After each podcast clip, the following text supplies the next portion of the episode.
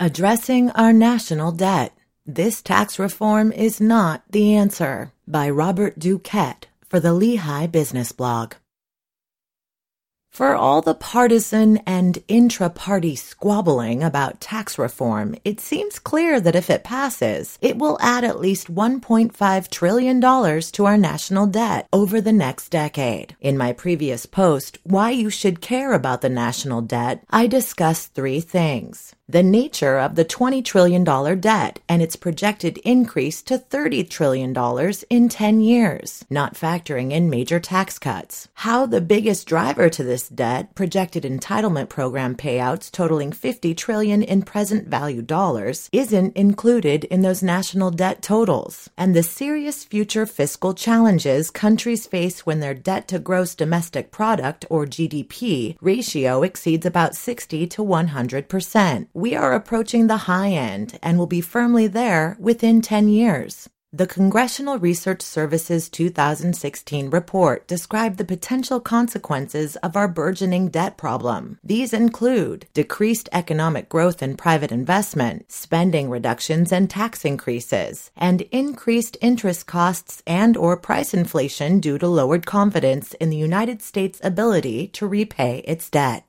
This all leads to increased borrowing costs for mortgages, car loans, and credit cards, and consumers needing to ration and prioritize what they purchase due to inflation. To avoid this future, different solutions have been proposed. Significantly raise taxes on the wealthy and corporations, cut spending dramatically, or grow the economy faster. Let's examine each one. Could Congress raise income taxes enough to stop deficits? In a word, no. According to the U.S. Treasury Department, last year's deficit was $666 billion.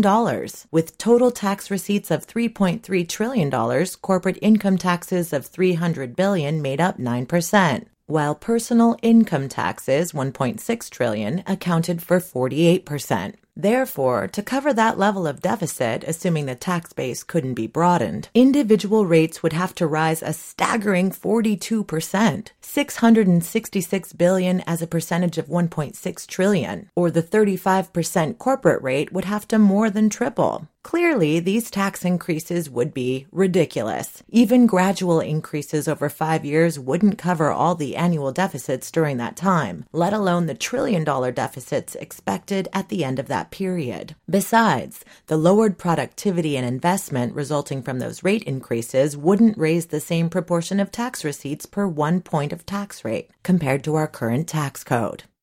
Could Congress cut spending enough to stop deficits? In theory, yes, but not likely, as past attempts haven't succeeded.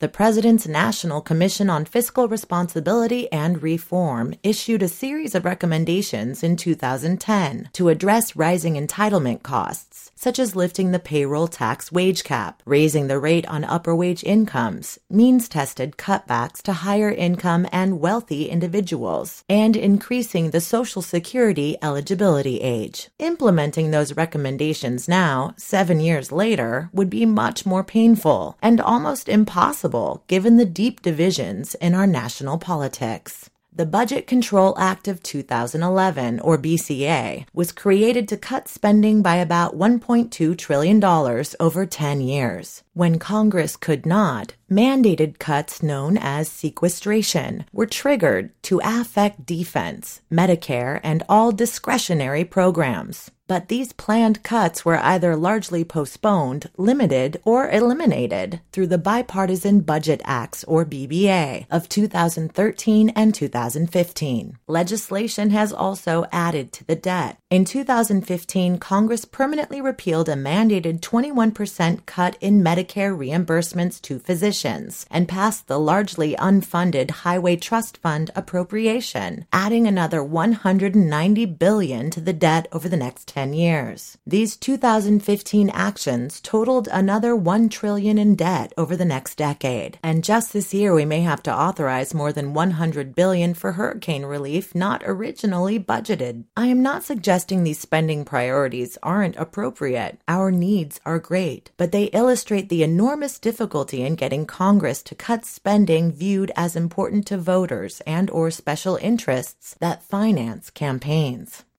Could the economy grow enough to stop deficits? Highly unlikely. Total tax receipts, 3.3 trillion, made up 17% of last year's GDP of 19.5 trillion. Assuming that rate of generating tax receipts remains the same, we could theoretically generate 170 billion in tax receipts for every 1 trillion of additional annual GDP growth. Thus, the economy would have to grow another 4 trillion or 20% in one year and not regress after that to cover 700 billion annual deficits. This would be impossible considering the US has never grown real GDP 20% in one year and the Congressional Budget Office is only projecting 2% real annual GDP growth over the next 10 years with an additional $10 trillion deficit projection for that period. So, how much more GDP growth per year would be needed to make a dent in the deficits? At least 5% just to start. Even if we could spread the additional 20% GDP over four years with 5% annual growth, it still wouldn't cover the entire deficit in those years, let alone the trillion dollar deficits we will face five years from now. Finally, keep in mind we didn't even achieve 5% annual growth in the booming 1990s. Will the current tax reform proposals achieve the growth we need?